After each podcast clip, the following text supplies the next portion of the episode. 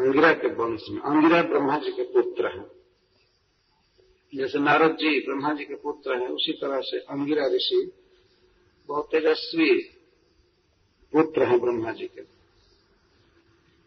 और इनका चरित्र सब जगह शास्त्रों में आया है। हम लोग चित्रकेतु महाराज के प्रसंग में पढ़ते हैं कि वे आए, पूछ रहे थे आपको कितने पुत्र हैं, सब अनुगामी हैं कि नहीं है, मजाक कर रहे थे, उनको कोई पुत्र नहीं था।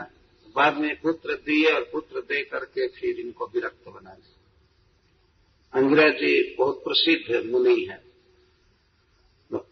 इन्हीं के वंश में बृहस्पति जी भी उत्पन्न हुए। तो पहले तो गोत्र की पवित्रता बता रहे हैं। ये जो हमारे भारतवर्ष में पुनीत पवित्र परिवार हैं, इनका बहुत बड़ा महत्व है।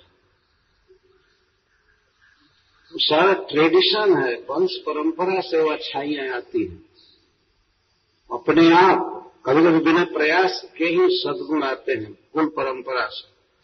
तो उस वंश की जिसमें राजर्षि भरत का जन्म हुआ रावण के रूप में, तो उनके पिता की विशेषता बता रहे हैं कि वे अंगिरा प्रवरस्य, अंगिरा के गोत्र में, अंगिरा के वंश में वे श्रेष्ठ ब्राह्मण थे। तो क्या श्रेष्ठता थी, तो उनके गुण को कह रहे सुखदेव गोस्वामी। देखिए कितना गुण है, सम दम तप स्वाध्याय अध्ययन त्याग संतोष तितिक्षा प्रश्रय विद्या अनसूयात्म ज्ञानानंद युक्तस्य, इन सबसे युक्त थे। युक्तस्य किससे, सम दम तप। सम का अर्थ होता है मन की शांति। उनका मन वेद शास्त्र की शिक्षाओं में फिक्स्ड था, जड़भरत जी के पिताजी का। सम सम का अर्थ होता है मन पर संयम। जिसका मन शांत होता है, सुखी होता है, अपने बस में होता है, तो इसको सम कहते हैं। और दमों दमों का अर्थ होता है बाह्य इंद्रियों का नियंत्रण, आंख पर नियंत्रण, कान पर नियंत्रण, जिह्वा पर नियंत्रण। सब सीखने योग्य बात है वास्तव में। हम लोगों को अपने इंद्रियों को अपने बस में रखना चाहिए, नहीं तो ये बदमाश घोड़े के समान।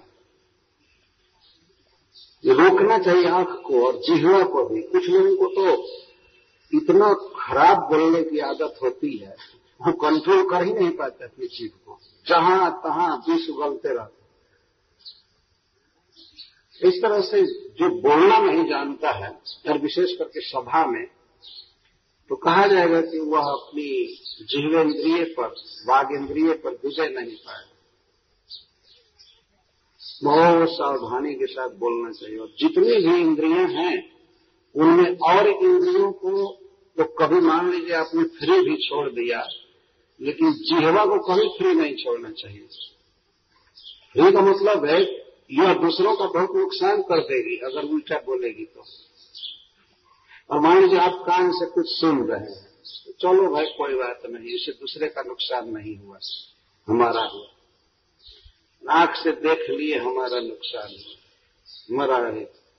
लेकिन हमने जिह्वा से गाली देना चालू किया तो लड़ाई हो जाएगी और दूसरे का नुकसान होगा। तो दम का अर्थ होता है इंद्रियों पर नियंत्रण। हमने जो भगवान ने इंद्रियां दिया है, तो अपने काबू में रखना चाहिए इनको।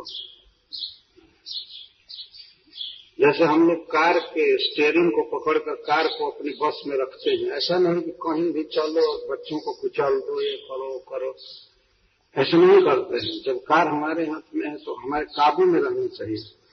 इतना सुंदर शरीर भगवान दिए हैं और इंद्रियां दिए हैं, लेकिन हमको कुछ कहे हैं कि मनोज अच्छा, इंद्रियों अच्छा, इंद्रियों को बस में रखो, मन को बस में रखो। तो इस तरह से इंद्रियों पर शासन करने वाले ब्राह्मण का पुत्र बने थे राजर्षि भरत। दम, शम, दम और तप।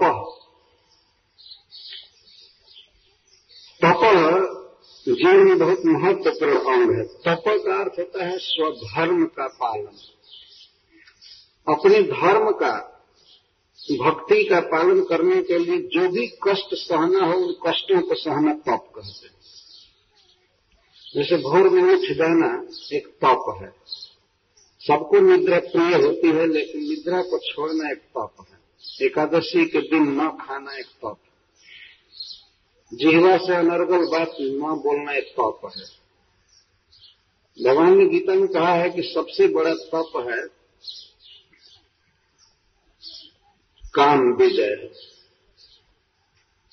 भागवत में उद्धव जी से कहा था कि जो काम वासना को जीत लिया है वही सबसे बड़ा तपस्वी। काम त्याग तप स्मृत। तो वो जो ब्राह्मण थे वो तपस्या से युक्त थे, संसारिक भोगों में उनकी रुचि नहीं थी। जड़भरत जी के पिताजी का गुण बताया जा रहा है। और स्वाध्याय, स्व अध्याय, अपने से पढ़ना, इसको स्वाध्याय कहते हैं। वेद शास्त्र पढ़ना, भागवत पढ़ना, इसको स्वाध्याय कहते हैं। प्रत्येक मनुष्य के जीवन में स्वाध्याय बहुत महत्वपूर्ण अंग है। प्रतिदिन कुछ न कुछ पढ़ना चाहिए। सुनता इससे अलग वस्तु है, सुनता भी आ रहा है, सुनना तो आवश्यक है ही, लेकिन स्वाध्याय पढ़ना बहुत आवश्यक है। प्रतिदिन भगवान के संपर्क में आना चाहिए। हमको कृष्ण से जोड़ने के लिए भागवत है, इस भागवत का यही उद्देश्य है। और वास्तव में भगवान से मिलाने वाले जितने भी साधन हैं भक्ति के अंग, उनमें सबसे प्रबल बेस्ट साधन है भागवत। इससे बढ़कर कुछ भी नहीं। भगवान जब जा रहे थे इस जगत से तो उद्धव जी ने उनसे कहा कि अब आप जा रहे हैं तो आपके भक्त किसका आश्रय लेंगे। तो भगवान ने कहा कि मैं अपने को भागवत में रख रहा हूं, भागवत की जो शरण लेगा वो मेरी शरण लेगा। ऐसा उन्होंने स्पष्ट कहा। तेनियम वांगमय मूर्ति प्रत्यक्षा वर्तते हरे। इसलिए यह भगवान की शब्दमय मूर्ति प्रत्यक्ष है। पठनात् श्रवणात् शब्दो वैकुंठ फलदायकम। पढ़ने से और सुनने से यह वैकुंठ देता है भागवत। तो स्वाध्याय कहते हैं। और आजकल के लोग नियम से अखबार का स्वाध्याय कर लेते हैं लेकिन भागवत नियम से नहीं पढ़ेंगे। कुछ लोगों को मैं देखा हूं वो डेली न्यूज पेपर जरूर देख लेंगे, भले भागवत खोलकर देखें या न देखें। ये आदत बन जाती है। जब तक दुनिया का कचरा दिमाग में लाएंगे नहीं एक बार, तब तक शांति नहीं मिलती। कुछ लोग जब तक संसार का न्यूज नहीं पढ़ेंगे तब तक वास्तव में उनका मन उड़ा उड़ा रहता है, लगता है जो कुछ कुछ खो दिए। और कुछ भी एक बार देख लिए हेडलाइन भी तो हाँ हो गया ठीक है। ऐसा हमने देखा है। और तथाकथित डिवोटीज भी इस तरह के आदि होते तो भाई सो कॉल्ड लगाते थे। सो कॉल्ड सवेरे सवेरे हमें भगवान के संपर्क में आना चाहिए भागवत के द्वारा। यह कृष्ण के गुणों का वर्णन करता है, उनके नाम गुण लीला चरित का। इसको पढ़ेंगे तो हमारा मन भगवान में रहेगा। इसीलिए श्रील प्रभुपाद जी ने स्थापित किया है अपने मंदिरों में भागवत क्लास। निश्चित ये होता रहता है। इसको स्वाध्याय करते हैं, स्वयं पढ़ने को स्वाध्याय करते। स्वाध्याय रास्ते में अध्याय का अर्थ होता है अधि आय। आय मैंने सब लोग समझते हैं। आय का अर्थ होता है आमदनी। संस्कृत में अधि आय का अर्थ है कि अधिकार करके हमें कुछ आय हो। भगवत विषय में कृष्ण कॉन्शसनेस की आमदनी होनी चाहिए। इसको अध्याय पर ये प्राप्ति के अर्थ में है अध्याय। तो हम जब पढ़ते हैं तो इसका मतलब कि रोज कुछ जमा किए, प्रतिदिन हम जमा कर रहे हैं। ये भागवत के शब्दों को पढ़ना करना इस तरह से स्वाध्याय से युक्त थे। तो स्वाध्याय और अध्ययन। तो स्वाध्याय का अर्थ है कुछ ज्ञान प्राप्त करने पढ़ करके, और अध्ययन का अर्थ है गुरुजनों से पढ़ना। स्वाध्याय का अर्थ स्वयं पढ़ना और अध्ययन का अर्थ है गुरुजनों से लेना। अपने से श्रेष्ठ वैष्णव से रोज से लेना पढ़ना। खास करके इस अध्ययन का मतलब है भागवत खोल करके देखना, प्राप्त करना। और जो श्रुत शब्द कहा जाएगा तो इस तरह से सुनना। वो ब्राह्मण इस तरह के गुणों से युक्त थे, वैदिक ग्रंथों के स्वाध्याय और अध्ययन में लगे थे। त्याग, उनमें त्याग था। त्याग का अर्थ है अन्न वस्त्र आदि का त्याग। रुपया पैसा अन्न जो अपने पास है वो दूसरों के लिए देना, इसको त्याग कहते हैं। प्रत्येक मनुष्य को भोगने पर ही लाभ नहीं देना चाहिए, त्यागने पर पड़े रहना चाहिए। हम त्याग अपने आप कर्मानुसार हमारे पास पैसा आएगा, अन्न आएगा, वस्त्र आएगा, तो जो इस आवश्यकता में है, जिन्हें जरूरत है इसकी, उनके लिए इसको त्यागना त्याग। त्याग से धन की शोभा होती है, त्याग से ही आदमी का तेज बढ़ता है, भोग से कभी नहीं। यह निश्चित धारणा रखनी चाहिए, अपने जीवन में त्याग जरूर होना चाहिए। जितना भी त्याग करें अपने स्टेटस के अनुसार त्याग होना चाहिए। बहुत बहुत ज्यादा विवेक या विवेक से नहीं करना चाहिए किसको दे क्या करें ये करें, जिसको भी देना हो। लेकिन पहला सिद्धांत है कि आप में त्याग भावना होनी चाहिए।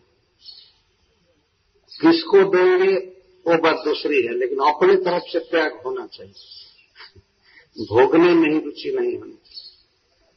तो कोई बहुत धनी ब्राह्मण नहीं थे वे, लेकिन फिर भी उनमें त्याग था। अच्छा, संतोष। संतोष का अर्थ है कि जो कुछ भी प्राप्त हो जाता था स्वाभाविक कर्म से, उसमें उनकी अलम बुद्धि थी, ये काफी है, पर्याप्त है। इसको संतोष कहते हैं।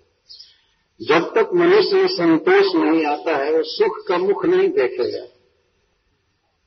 अगर संतोषी व्यक्ति है तो वो रोड पर सो करके भी सुख से रहेगा, और असंतोषी है तो वो सोना के महल में रह करके भी मरता रहेगा, जलता रहेगा। संतोष करना चाहिए, जितना आना है आएगा। हाय हाय हाय हाय करने से वो आएगा भी नहीं, जितना ललाट में लिखा है उतना ही आएगा। एक संस्कृत में श्लोक है, कुत्ता दौड़ता रहता है इस पर, माँ धावा माँ धावा, दौड़ो मत दौड़ो मत धावो मत। बहुत ज्यादा प्रयास करने से धन नहीं मिलता है। कुत्ता तो जब चलता है तब दौड़ करके चलता है, तो इससे वो कौन ऑफिस में बैठता है या कौन उसको धन मिल जाता है, है ना। कुत्ता धीरे धीरे नहीं चलता है, बहुत तेज चलता है, लगता है बहुत आवश्यक काम में जा रहा है। वो दौड़ते हुए जिनकी जितनी होंगे क्यों, अंदर जो भी कुत्ता को नहीं मिलता है, कुछ भी सुलभ नहीं। दौड़ने से क्या होगा? माँ भाव माँ भाव, संतोष करो संतोष करो। और जब तक संतोष चित्त में नहीं होगा, कृष्ण की भक्ति हो नहीं पाएगी। जब दूसरी वस्तु के लिए लालसा रहेगी तो कृष्ण भक्ति का प्रश्न कहाँ है? जो कुछ मिले, जो कुछ आवश्यक है भगवान देंगे। जय श्री राम। वे प्रभु सर्वज्ञ हैं, हमारे सुहृद हैं, वो जानते हैं कि इसको क्या जरूरत है, क्या आवश्यक है, वो देंगे। जड़भरत जी के पिताजी में ये सब गुण थे, संतोष। कभी अधिक के लिए उनके मन में हैंकरिंग नहीं हुई। और तितिक्षा, तितिक्षा का अर्थ है दूसरे के द्वारा किए गए अपराध को सहना, या धूप ठंडा सर्दी गर्मी ये सब सहना। यहाँ तितिक्षा का खास अर्थ है दूसरे के द्वारा यदि अपने कभी अहित हुआ तो उसको सह लेना। कभी किसी में दोष दृष्टि नहीं करना कि अमुक आदमी हमको दुख दे रहा है या ये कर रहा है वो कर रहा है। सबके अपराध को सहना कर, सब पर कृपा करना, इसको प्रतीक्षा कहते हैं। प्रतीक्षा वह कारुण्य का। और प्रश्रय, इतने गुण होने के बाद भी मनुष्य को नम्र रहना चाहिए, नम्र होना। प्रश्रय का अर्थ नम्र। शास्त्र कहता है कि जो व्यक्ति जितने ही अधिक गुणों से युक्त होता है वह उतना ही झुक जाता है। जब तक वृक्ष में फल नहीं लगे रहते हैं तो वृक्ष खड़ा रहता है, लेकिन जब फल लगते हैं तो उसका उसकी शिखाएं झुक जाती हैं। तो गुणवान पुरुष झुक जाते हैं, वो नम्रता उनमें होती है। गुणों के होते हुए भी जो नम्र होते हैं तो इसको प्रश्रय कहते हैं। और विद्या, यह विद्या का अर्थ है वेद शास्त्र में वर्णित विद्या, भक्ति विद्या से युक्त थे, अनुसूया, और किसी से द्वेष नहीं करते, किसी के गुणों में दोष नहीं निकालते। जब हम किसी के गुणों में दोष निकालते हैं, गुणों को ही दोष के रूप में कहते हैं, तो इसको असूया कहते हैं। इस संसार में यही सबसे बड़ा दोष है समस्त मनुष्यों में, शास्त्र के अनुसार मैं कह रहा हूं। वह किसी के प्रति प्रेम करने नहीं चाहता, कुछ न कुछ दोष निकालेगा। एक बार की बात है, मैं एक बार एक पिता के सामने उसके पुत्र की बुराई कर दिया, वो तो पिता रंज हो गया और कहा भाई आप कुछ भी कहें, लेकिन वो हमारे सामने वो कुछ भी नहीं, वो सहन नहीं कर सकते। ये पुत्र का उत्कर्ष भी पिता सहन नहीं कर पाता। इस संसार में ऐसी दशा, किसी की बड़ाई कीजिए, किसी का उत्कर्ष सामने कहिए तो दूसरा आदमी कहा ठीक है, वो केवल सुन भर लेता है, वो सहता नहीं है। इसलिए गुणों का वर्णन सहन नहीं होता। तो साधु पुरुष ऐसे होते हैं जो दूसरे के गुण को सुनने पर बहुत प्रसन्न होते हैं, और उनका अपने गुण कीर्तन होता है तो उस समय वो बहुत दुख अनुभव करते हैं। शास्त्र कहता है तो अनुसूया जीवन होना चाहिए, किसी के प्रति दोष दृष्टि न हो।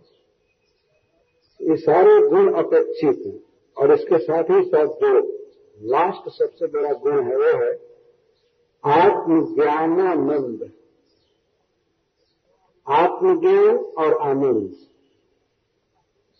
तो कोई सांसारिक संतुष्ट शिक्षा आदि से युक्त नहीं थे, आत्मज्ञान से युक्त थे। आत्मज्ञान का अर्थ है भगवत भगवान कृष्ण का ज्ञान, आत्मज्ञान कहते हैं, आत्मा का ज्ञान, भगवान का ज्ञान।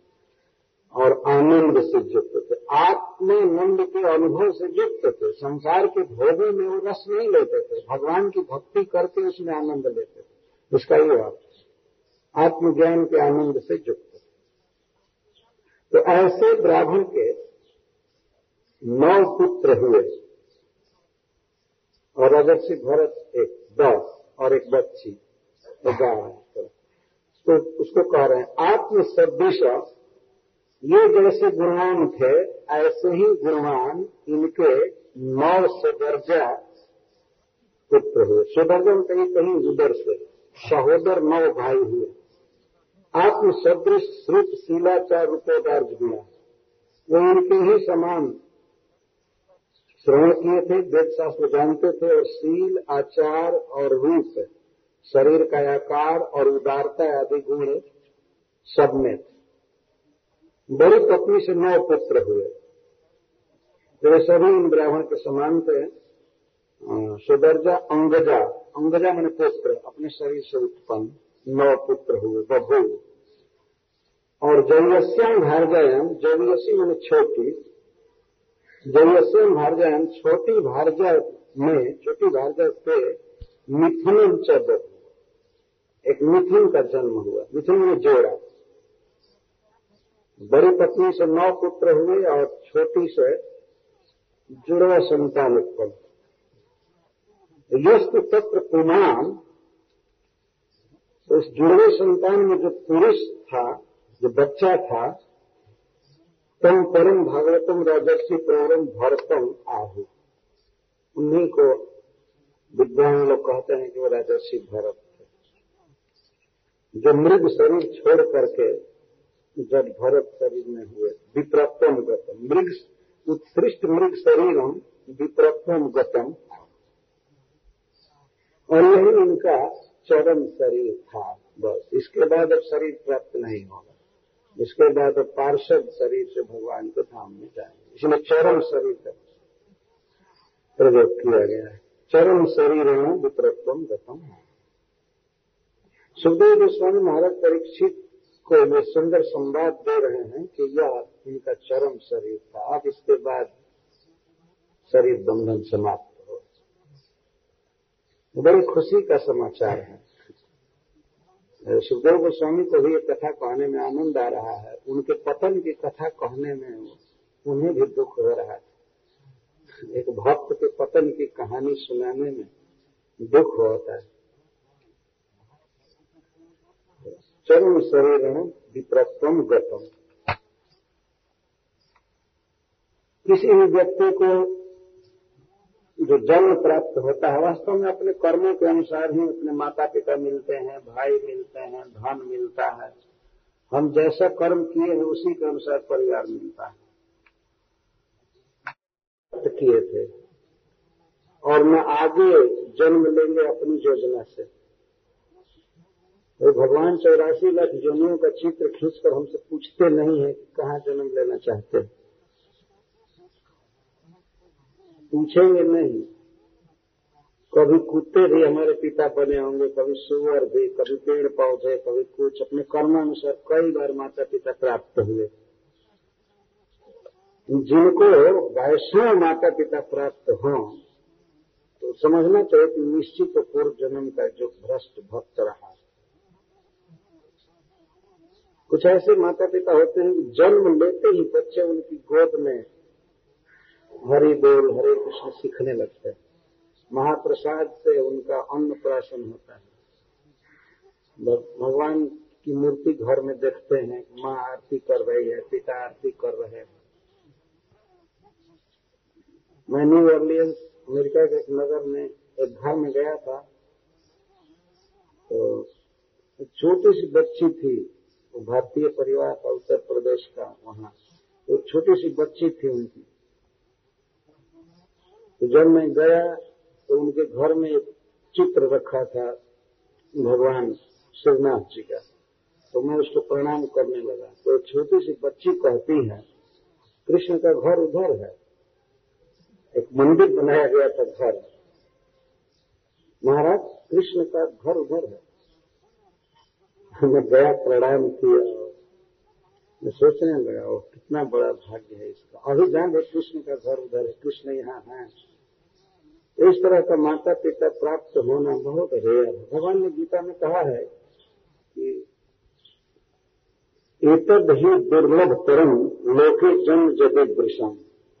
यदि ऐसा जन्म हो जैसा भगवान वर्णन किए गीता में, तो इस लोक में दुर्लभ परम, बहुत दुर्लभ है जन्म। इस तरह का जन्म बहुत दुर्लभ। इसलिए वैष्णवों को कृपालु होना चाहिए। वास्तव में उन्हें अधिक से अधिक पुत्र उत्पन्न करना चाहिए, जिससे लोगों को सौभाग्य मिले। कितने जो भ्रष्ट प्रतीक्षा करते होंगे हमको वैष्णव के परिवार में जन्म मिले। तो फालतू जनसंख्या बढ़ रही है दूसरे लोगों की, वैष्णवों की बढ़नी चाहिए। यह सिद्धांत है। वास्तव कम ब्रह्मचारी रहकर गृहस्थ ज्यादा होकर के, और संख्या बढ़ानी चाहिए भक्तों की। यह भी प्रचार है।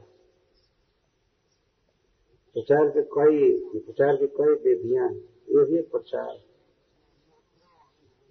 इस प्रकार का जन्म बहुत दुर्लभ है। जो भी जिसको माता पिता मिले हैं या खाने पीने को मिल रहा है, घर द्वार मिला है, अपने कर्मों का फल है।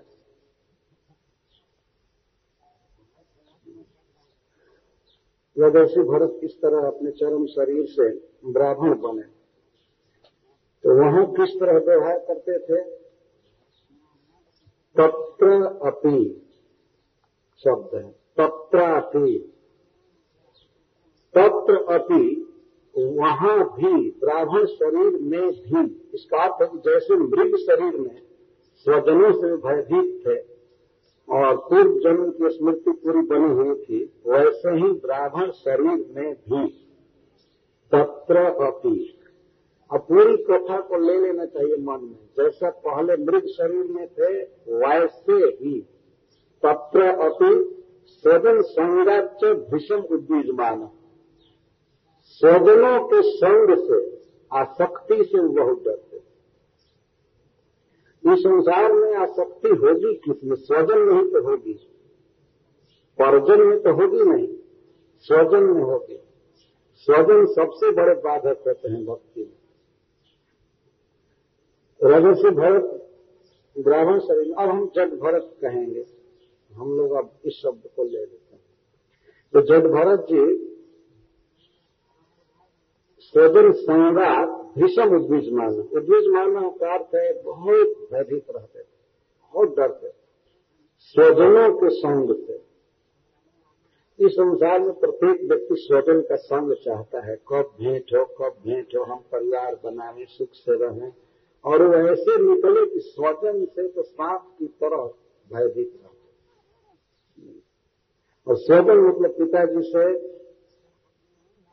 अपनी माँ से, माँ तो रही नहीं, माँ तो बहुत थोड़े समय में ही मृत्यु को प्राप्त हो गई, वो सती हो गई अपने पति के साथ। जब पिताजी की मृत्यु हुई उसी समय वो भी सती हो गई। तो स्वजन में पिताजी थे, माँ थी, और नौ भाई थे, और भी मामा काका क्या क्या होंगे, बहुत से लोग। तो इस संसार में जो स्वजन होते हैं तो अपने अपने अपने जन को वो बनाना चाहते हैं, इसको इंजीनियर बनाना है, इसको वकील बनाना है, इसको पढ़ाना है, ये करना है वो करना है, अच्छा जॉब पकड़ेगा, ये करेगा वो करेगा। तो इतनी समस्या पहले नहीं थी, अब तो कुछ आवश्यक भी हो गया है, पहले इतनी आवश्यकता नहीं थी। लेकिन फिर भी अनादिकाल से परिवार के लोग या स्वजन यही चाहते हैं कि सांसारिक माने में आगे बढ़े, भक्ति का पता नहीं होता है। इनके स्वजन भक्त भी थे, लेकिन वे कर्मकांड में भी लिप्त थे। इनके परिवार के लोग भक्त थे, विष्णु के भक्त थे, भगवान के भक्त थे, लेकिन कर्मकांड में रुचि थी। और खास करके इनके भाइयों की, पिताजी तो पूर्ण वैष्णव, उनसे डरते रहते थे, उनकी आसक्ति से डरते रहते। तो करते क्या थे? उनसे तो डर करके दूर रहते थे, और अपने को बिल्कुल जड़ आंध और बधिर जैसा दिखाते थे। कोई कहता था कि अरे इसको अपने देह का अनुसंधान नहीं है, तो सब सुनते थे, उसका अर्थ भी समझते थे, लेकिन वैसे ही बांधते थे। कोई कहता था अरे अंधा है, देखता नहीं है, तो ऐसे ही चलते भी थे, कहीं कहीं जानबूझ करके गिर पड़ते। और बहरा जैसा, अगर कोई उनसे बात कुछ पूछता था तो देखते नहीं थे, लोग ये समझे कि बहरा है, जिससे लगा करके जगत चर्चा न किया करें उनके सामने। अपने को बहरा दिखा रहे थे कि कोई उनके पास बातचीत करने आएगा नहीं, डिस्टर्बेंस नहीं होगा भजन में, या अंधा। तो अंध थे, अगर ये दिखाते अपने को कि मैं देख रहा हूं, तो उनको किसी फेस्टिवल में ले जाते, नाच गान में, चलो वहां है देखो, ले जाते। तो बिल्कुल अपने को अंधा जैसा व्यक्त करते, जदांध बधिर, बहरा जैसा, जड़ जैसा और अंध जैसा। करते क्या थे? काम इनका क्या था? भगवतः कर्म बंध विध्वंसन श्रवण स्मरण गुण विवरण चरणार बिंद जुगल मनसा विद्याभक्त। भगवान के जुगल चरण को मनसा, मन में विद्याभक्त विशेष रूप से धारण कर लिए, केवल कृष्ण का चिंतन कर रहे थे और कुछ भी नहीं। विद्याभक्त का अर्थ विशेष रूप से पकड़ लिए, धारण कर लिए थे अपने हृदय में। कैसे? भगवान के जिनका श्रवण स्मरण और गुण विवरण, गुण विवरण मतलब कीर्तन, कर्म बंधन को ध्वस्त कर देता है, कर्म बंधन को समाप्त कर देता है। ऐसे प्रभु के श्रवण स्मरण गुण विवरण और चरणारविंद जुगलम को मन से धारण किए। इसका अर्थ ये है कि समाज में कभी जप नहीं करते थे, कीर्तन करते थे, जब कोई नहीं रहता था तब चालू करते थे, हरे कृष्णा हरे कृष्णा कृष्णा कृष्णा हरे हरे हरे। ये कौन सी कथा कहता था भगवान की, तो ऐसे पागल के रूप में ही बैठ जाते थे। तो लोग छोड़ देते, छोड़ दो पागल को बैठने दो, तो सुन तो रहा नहीं है, तो बहरा है लेकिन बैठने दो, तो वो सुन लेते थे।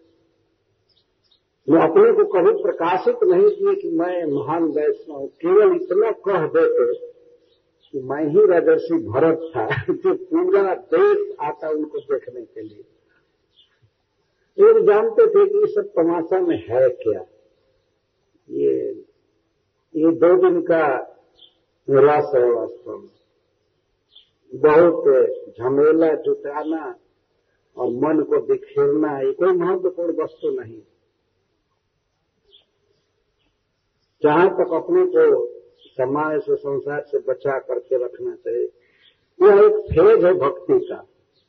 श्रीमद् भागवतों में जहां समाज में प्रवचन दिखाया गया है, यज्ञ दिखाया गया है, वहीं पर देखिए जड़ चर्चा दिखाई जा रही है। दोनों जरूरी है।